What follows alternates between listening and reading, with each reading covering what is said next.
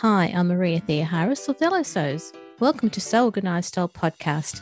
Find a quiet space and relax with us. On Sew Organised Style Podcast, I begin today by acknowledging the traditional custodians of the land on which we record this podcast and pay respects to the elders past and present. Thanks for joining us on Sew Organised Style Podcast for the Making Zen online retreat. Ellie Beck is today's tutor on the podcast for the Making Zen online retreat. So, Ellie's here to tell us about her background and what her specialty is. Hi, Ellie. How are you?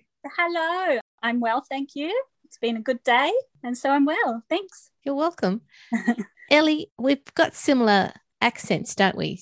Uh, yes, it was wonderful to know that you're also from Australia because I find a lot of these events, everyone's from the US. So it is great. Yes. Thanks. I mean, and it's wonderful that you know the Making Zen online retreat is being arranged by Kate Ward. She's the the person behind it all, mm-hmm.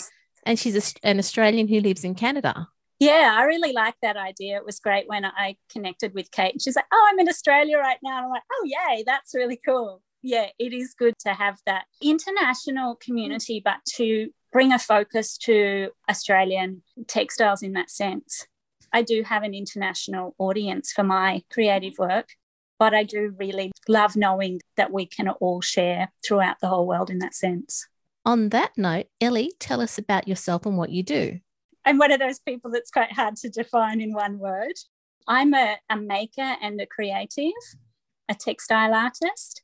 I'm also a photographer, a published author, and I'm a, a teacher. I teach online workshops and in person workshops. I work a lot with natural and botanical dye and slow stitching and instinctual creative making. You know, that answers a lot of questions that I had because I went to your website and all of the specialties that you have. I thought the creativity you have lends itself to so many different types of media. Yeah, I grew up in a very creative family. I went to a Steiner school. My parents are artists. And so I was always encouraged to just do what I love doing. There was no, you're only this or you're only that. And in my personal self, but also in my work, my business, I've decided to not niche down on one thing, but to allow my whole self to be part of what I do. So, lots of things I love doing, basically. So, as a mum as well, how do you keep your creativity fueled and do everything else that you do with your life? uh, so, I have three kids. My oldest is 17, then 15, and my youngest is seven.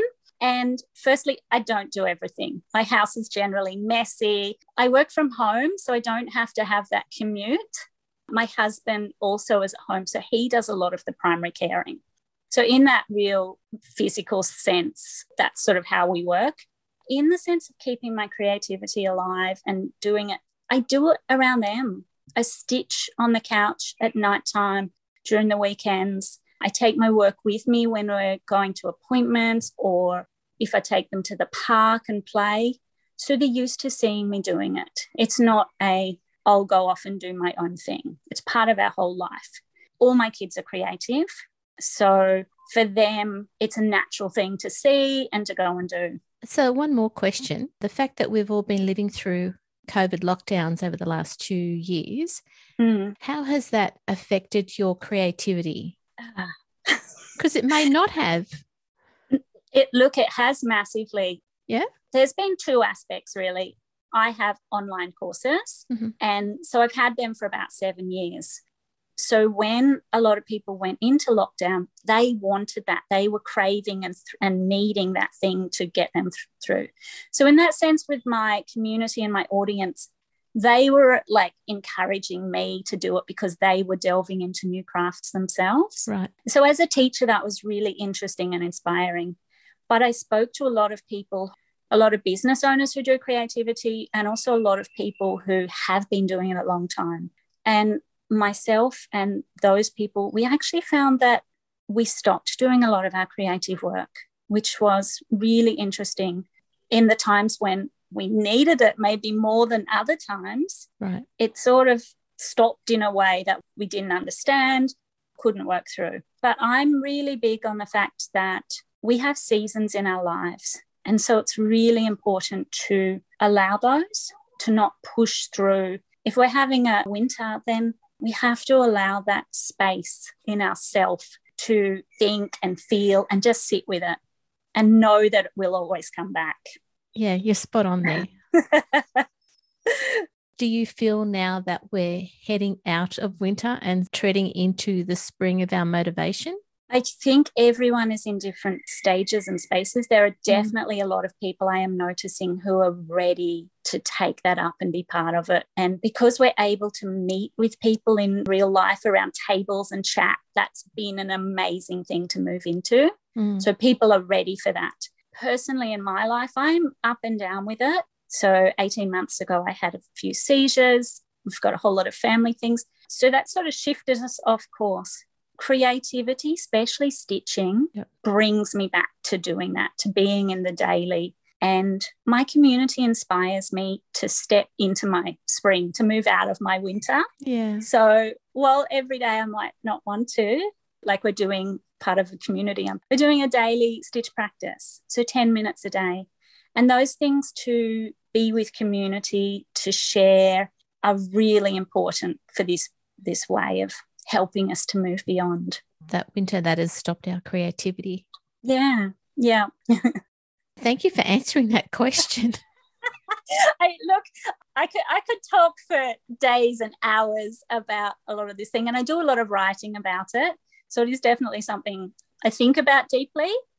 And yeah, once someone gets me started, how many hours have you got to chat? But yeah, I think our creativity is really, really important that quietness that happens in conjunction with the community. So both of those work really well for me to have that space for myself where I have my quiet work and to connect with others. I think having the lower points in our creative work, having someone to help us out of it is important.